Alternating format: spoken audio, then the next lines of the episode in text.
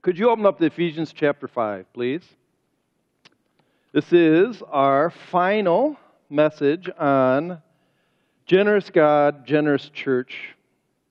Studying for this last message, I'll be honest with you, it's been a personal soul search. This is a tough message. Because what I'm about to say is not easy. Because I'll tell you, um, my job is to first practice what I preach. And so what I'm going to preach about today, if I take it serious, it first must be applied to me. All throughout the sermon series, I've started with this little, this little slide that said, There's a method to my madness. Um, I, I want to compel your hearts more than I want to raise money. But it, when it comes to your hearts, money's always involved. That's just the way it is. Jesus said, For where your treasure is, there will your heart be also. So, really, my intent with the way that I've structured these messages is to ask the question so, where's your treasure? Because where treasure is, that's where your heart ultimately is. Week one, we dealt with the question Is God angry with me if I don't give? And the answer was no, of course not. God needs nothing, He doesn't need anything. And if He wants to do something, He will do it this whole stewardship campaign is really more about my faith than it is raising money for God. He doesn't need it. But this is more about me. Week two, we answered the question is it better to give than receive? How could giving be better than receiving? That's what every person wonders because we, we like things, we like receiving. God says the reason why giving is better is because how it's the way we've been designed. When we give, we are satisfied. Also, giving shows us who we worship, and giving is one of the surest signs that I'm his child. Last week we asked the question is it possible to honestly enjoy giving? Is it possible? Yes, because grace compels us. Grace compels us. What we were first generously given we give in response to that. And knowing that generosity of God keeps flowing to those who are generous, just does. So, this last week um, is going to be tough. I have an honest confession to make. I think I'm like many of you. Giving hurts. I don't like it. And so, the question for this week is this Isn't giving supposed to be easy? Isn't it supposed to be easy? So we have these? No, it's really not. And we're going to see why. Shouldn't giving be like a cherry on top of my hot fudge sundae, where when my daughter says, Dad, can I have the cherry? Sure, honey. But don't touch my ice cream or hot fudge. We want giving to be easy, you know, something that's on the top, something that doesn't matter too much. But giving actually is the guts of the matter of my faith. And from all my research, giving is not supposed to be hot fudge sundae easy. It's designed to take something of us. It's called personal sacrifice. And that's what Ephesians chapter 5, 1 and 2 is all about. We're going to just read through it and we're going to work our way through this verse. Because this is one of those verses that I think is like nestled it's often nestled in between huge parts of Scripture we look at, but we often fly by this verse. But this is a verse that is uh, it's a gem. You want to talk about a verse that says it all? Ephesians 5 1 and 2. Let me read it. Therefore, be imitators of God as beloved children, and walk in love as Christ loved us and gave himself up for us a fragrant offering and a sacrifice to God. I'll read that again. Therefore, be imitators of God as beloved children, and walk in love as Christ loved us and gave himself up for us, a fragrant offering and sacrifice to God. There's a famous saying, it goes like this. I'm sure you've heard it. Imitation is the highest form of flattery. I think Paul would say it like this Imitation is the truest form of Christianity. Imitation is the truest form of Christianity. In this passage, Paul is saying if you are God's child, imitate God. Follow him. Do what he does. Learn to walk like him. That's what verse 2 says. And walking in love. 1 John 2 6 is very clear on this point. Whoever claims to live in him must walk as Jesus did. So go to the next slide. So we're talking about imitation. And 1 John 2 6 says, Whoever claims to live in him must, it's an imperative, walk as Jesus did. One of the easiest things in the world to do, I would say probably the, one of the most prominent things in America, easiest things to do, is to say verbally, I'm a Christian. There are so many Christians in America. So, to a degree, one of the easiest, some people say, well, it's hard to be a Christian in our day and age. No, it's easy to say I'm a Christian. You know what is really hard to do? Live like Christ. That's what Christian means. Christian means I'm a little Christ.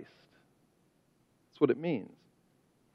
In our, the verse here, it says, Therefore, be imitators of God.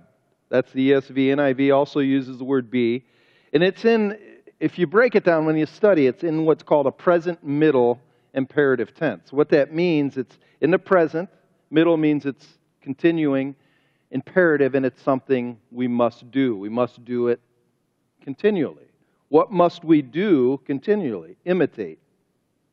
One writer says this verb, be, is in its strictest sense, means to join in the process of becoming. How do we do this? Through constant perseverance and imitation. The follower will be transformed into the likeness of God and his son Jesus Christ. 2 Corinthians 3:18. I love how 2 Corinthians 3:18 talks about the work of the Holy Spirit in our life. He says as we behold his glory, we are changed from glory to glory. We call that transformation, where we actually are becoming a different person. Personally speaking, transformation's hard because it's cooperative. I have to participate, I have to do something. And, and I'd even say it like this we all understand um, transformation on almost every other level, but somehow it drops off in Christianity. When it comes to physical transformation, you need to exert, sweat, push the limits of your muscles to be trimmer, better shape, lose weight. It takes your effort. We all understand when it comes to intellectual transformation, you need to read, you need to study, you need to memorize, you need to take tests. We, well, not everybody's a musician, but Rhonda probably could attest to this. When it comes to musical transformation, practice makes what, Rhonda? Perfect. You need to do something, but somehow, when it comes to Christ likeness, we have learned that it happens by osmosis. I just, I just, it just happens.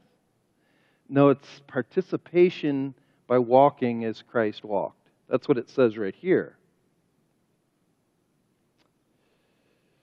So, what does Christ do? How does he walk? That's the next logical question. What did he do? What did Jesus do that I need to do? So, I'm just working down the questions. It says here in verse 2 walk in love, or in the NIV, live a life of love. The love Paul is describing here is agape love, a highest form of love. Self-sacrificing love. 1 John 3:16 Listen to this. 1 John 3:16. By this we know love. And this is the type of love Paul's talking about. John says, "By this we know love, that he laid down his life for us, and we ought to lay down our lives for our brothers." So, this type of love that we are to walk in is self sacrificing love. In simplest terms, the logic of Ephesians 5 1 and 2 says if you are a Christian, you will imitate Christ by sacrificially loving others. So then that leads to the next question. As I'm, I'm told you, I'm just walking through this verse. What does it mean to sacrifice? And this is where it gets what I would say hard. Because I want you to think about this word as you think about yourself. A sacrifice has two components, just two components. Number one, it's voluntary. It's a voluntary act. Look at what it says in verse 2 Walk in love as Christ loved us, and he gave himself up. That phrase, he gave himself up, is a voluntary action. Sort of like in Isaiah 6, God is looking for somebody to go spread the word to the world. Will anybody go? Who can I send? And Isaiah, the prophet, says, Here I am, send me. When God looked on the earth, he saw the sin. Is there anybody that can remedy sin? The son said, Father, here I am, send me. It's voluntary. He gave himself up, he wasn't compelled. That's the basis of sacrifice. It needs to be a person's free choice without compulsion. That's why I'd say God's not mad at you. It's, it's an issue of do you want to? Psalm 51, David's talking about sacrifice. He says, You do not simply delight in sacrifices, like just routine religious sacrifices, or I would give it. You will not be pleased with burnt offerings, but the sacrifices of God, here's what they are. This is what God wants a broken spirit, a broken and contrite heart. That means sensitivity, somebody who knows they are broken before God and they are okay with it. Contrite. And then David says, A heart like that, O God, you will not despise. In other words, the sacrifice God's accept is not something I must do, it's something I want to do because I love Him. The second thing about sacrifice is that it is costly. That's what the word means. The whole point of sacrifice, and this is all through the Old Testament, it leads up to the New Testament, and it continues on through Paul's writing. The whole idea of sacrifice is simple I am killing something that is dear to me to worship God.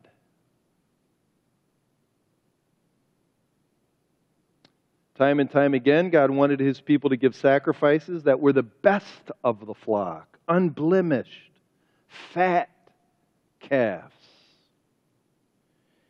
Once you go to the book of Malachi, I want to show you something that to me, to me, Malachi is the last book in the Old Testament, and personally, this may be one of the most convicting passages in all of Scripture. It's Malachi chapter 1. So God is um, coming to his people, and he's sort of upset with his people because they have vowed voluntarily, a vow is a voluntary verbal commitment before God. They have vowed to give sacrifices to God, but they only give their sick and their diseased animals.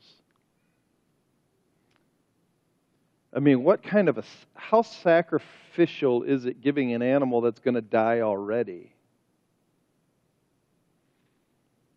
It's like saying, God, I love you this much a skinny cow and a sick goat. That's how much I love you, God. But it's a it's a sacrifice. I told you I'd do it, but I love you this much. You know that you know that animal that's in the back of the pen that's diseased? I'll give them that one. And so look at what God says in Malachi 1:14. Cursed be the cheat who has a male in his flock and vows it. And so vowing is you already told God you'll do it. It's, it's, that's the voluntary part.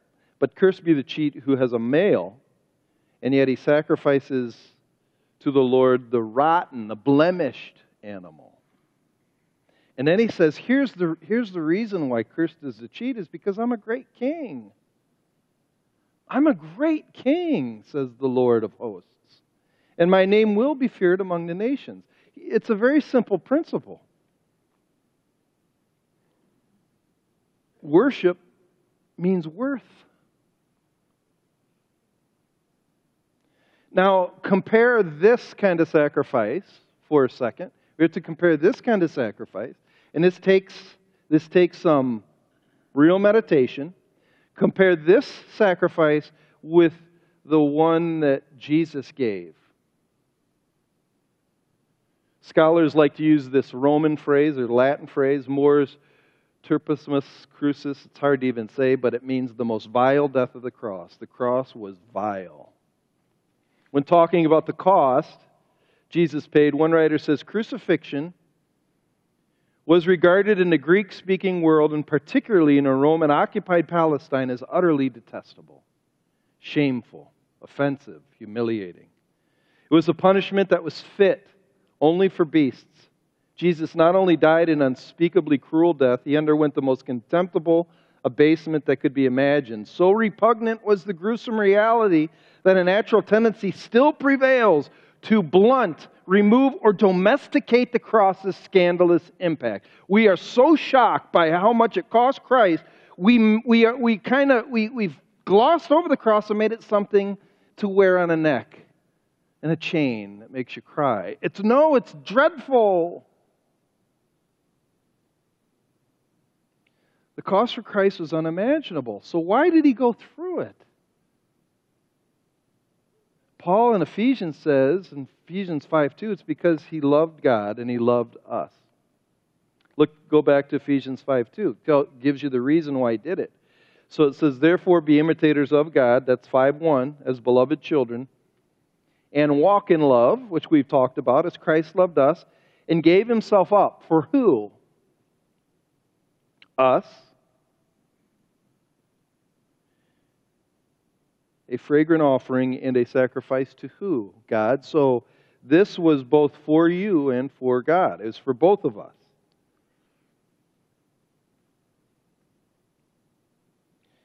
Here's the, the best way. I've, I once heard this phrase, and I completely, this is the most challenging part for me. This, this is what really hit me. The simple idea of sacrifice is this here it is. What means the most to you, you pay the most for.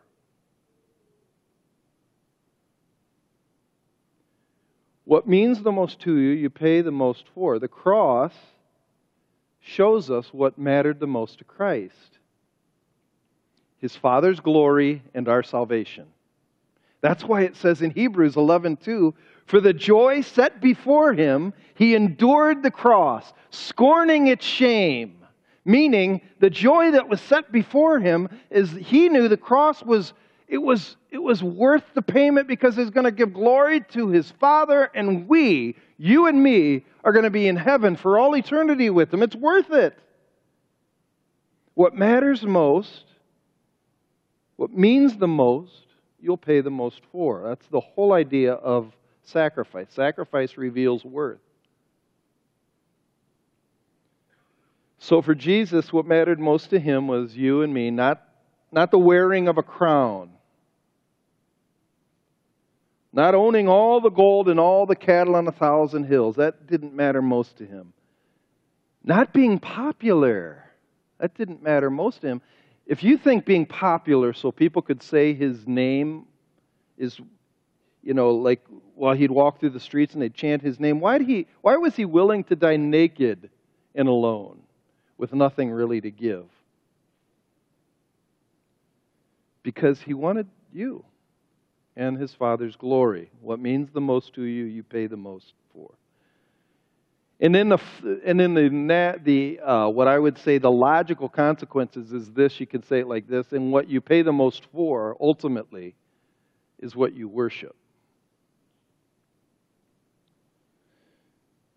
Do I love? This was a question I had this week. Do I love God and Jesus enough to sacrifice? What does my checkbook tell me about what matters most to me? And really, to go back to our original statement at the very beginning Am I a follower in speech only, or do I follow Jesus by imitation, with imitation being sacrificial love? It's a very difficult question. And so, what you pay for the most is what you worship. And so, last week we talked about tithing. So, let's say of 100%. Remember, we said tithing is only 10%. So 90% God gives for you to live. That's, to me, relatively generous. The government doesn't even want to do that to you, you know? So God lets you live off of 90%. The question about sacrifice is the question with this 10%. What does how you spend that 10% show about your devotion to God? Or to what means the most to you? What you spend the remain at 10% on is what really means the most to you. Yeah, and I know what you're saying. You're making me feel guilty. I don't want to do that. But I am saying God says sacrifice. Would you say you love God and others by what you give? The, it's really funny. The past two months, many of you know I've got a son who's very good at football. He is. He's a good football player. In the last two months, we've been looking at different colleges. And so you go to colleges that want to recruit your son, they sit you down, and as a parent, they, they tell you three things. The first thing they tell you is what's going to be required of your student. And you got to get up early. You're going to be working late. You're going to be working all summer. You're going to be, football is a job. It's a, you work hard. As if, and, and the coaches talk about it as if you better just, if you want to be a part of this team, you better just get used to it now. You know, and it's funny because we're sitting in the crowd going, Yeah, I want that for my son. I want him to work hard. It's really weird. Because when we talk about money here, we're like, What? Don't ask people to commit. And then, and then they send the students out and then they tell you the cost of the institutions. You know, college costs a lot of money. And I want to say, do you know how much money I've already spent on them playing sports for all these years? Boy, do we worship sports. Wow. What you are willing to pay the most for means the most to you. Well, I was thinking through that. Let's say, as I'm saying this, you're listening, but you don't care about sacrificing because you do have plans already for yourself. It was interesting on Bill's thing. What if you're like Bill and said, I need the money more than he does? But let's say you, you take that money and you give it to yourself so you can really help your, your plans and your dreams come true. And let's say all of your plans and your dreams come true. Let's say they come true because you decide not to sacrifice for God and others. What if your kid does become famous? What if you gain riches? What if you invest it in a um, portfolio that just makes a ton of money for you? Let's say you're able to buy a vacation home on the lake what if you were to gain the whole world? What then? Will you really be satisfied completely? Will you finally be happy? Will you say it was all worth it? Because you know what Jesus says about those who gain the whole world. He says something about losing your soul. I think he said something like that. I'm, I'm not sure what that means. But it doesn't sound good. But we're too smart to fall for that scam of heaven. You know, it's a scam. It's a scam because you don't. You've never been to heaven. Have you ever been to heaven? You've never been there, so it's a scam trying to get your money. There's eternity and rewards from God. Come on, aren't we smarter than that? Watch Bill Maher. He's smarter than that. Isn't this world all that there is? And isn't that it? I mean, so why give money to something you can't see? Our end is six feet of dirt. That's it. So live it up all you can. Just six feet of dirt. That's our end. Just buried, and we're going to be worm food, so why sacrifice? Or maybe, just maybe, I'm going to see my dad again. maybe, just maybe, just maybe, I will have to look into the face of God who made me wonderfully in my mother's womb. Maybe, just maybe, there are books that are opened and it has words and works and intentions. Maybe there is a judge going to read those books. Maybe. And maybe just maybe, again, I'm just, just maybe, hell is hot.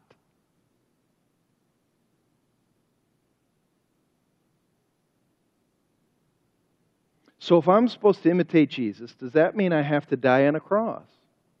And what kind of sacrifice am I to offer? I just want some specifics. Give me some specifics. I have three verses in the New Testament tell us specifically what sacrifice is. And I want to turn to these three verses because they talk about a sacrifice that is a sweet smelling fragrance to God. Because that's what Jesus' sacrifice was. The first is Hebrews 13 16. These verses are really pretty, pretty clear cut. Hebrews 13, 16.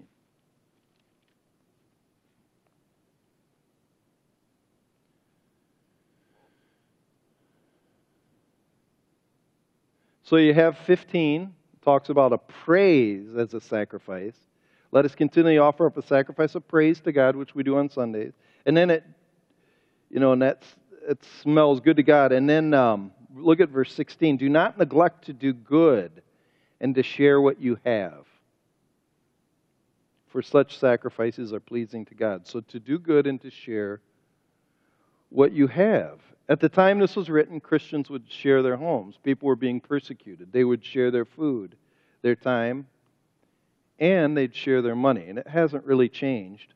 But I would say, even more importantly, we have our currency is money. It just is.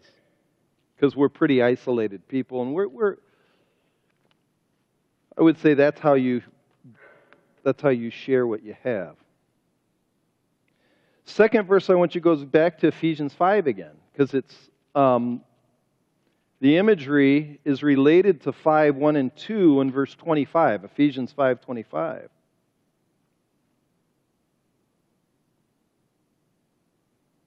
And it sort of goes back to 5 2, where it talks about Christ's sacrificial love, but he's now going to relate it in an analogy, analogous way to marriage. And I want you to think through this because I think this will make more sense of what sacrifice looks like.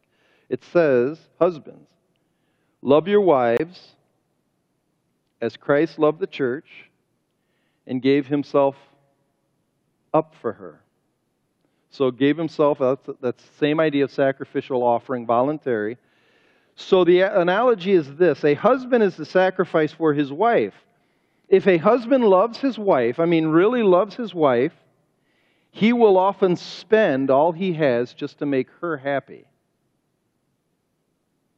I know of men that out of love have nothing really to show for themselves in order to clothe his wife, keep his wife happy, keep his dog's clothes, his dog happy, his kids clothes and happy. They don't really have anything because they've given it all to care for their family. Sacrificing.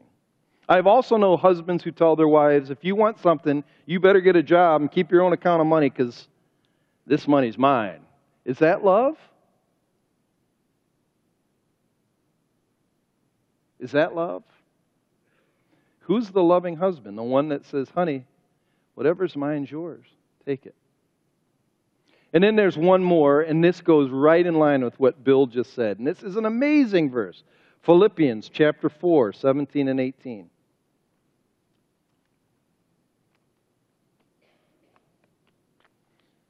This is a beautiful way to end this.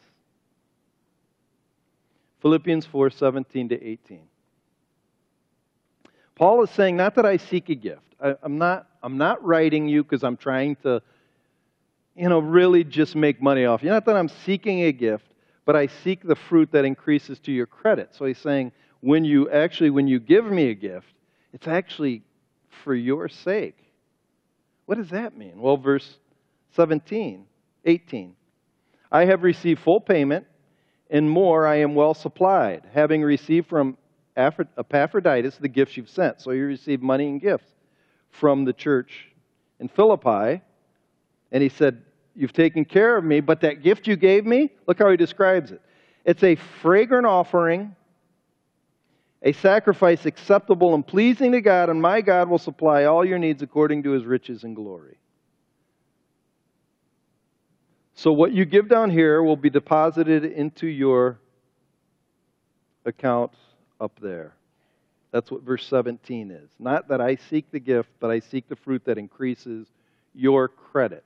So, the idea is if you give to Paul down here, it's going to be stored up for you up there. Jesus says it like this in Matthew 6 19 to 20. Do not store up for yourselves treasures on earth where moth and rust destroy, and where thieves break in and steal. But store up for yourselves treasures in heaven, where moth and rust do not destroy, and where thieves do not break in and steal. For where your treasure is, there your heart will be also.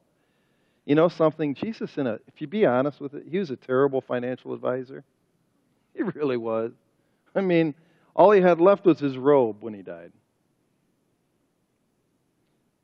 So, really, you could say it like this when you give, you aren't really building a church as much as you're building a home in heaven. Truthfully. I want to finish our giving campaign with a quote I found this week. And I, I love this quote. I put it on Facebook this week, but I just want to share it because I want you to think hard on it. And this is the essence of Christ's gift. Giving may not be easy, but it is how we tell God we love Him. And here's the, here's the statement The cross was an awful scene of horror. But in love so measureless, so reckless of cost for those who are naturally unworthy of. And that statement comes from Romans 5. God didn't love us when we were good, He loved us when we were His enemies. We weren't worthy of it, and He still gave. And because of that, there was an action, which is the cross, that filled heaven with fragrance. Sacrifice goes up to the nostrils of God, and He's pleased. The reason why this is so hard for me this week is to say, God, are you pleased with me? Do you know that I love you?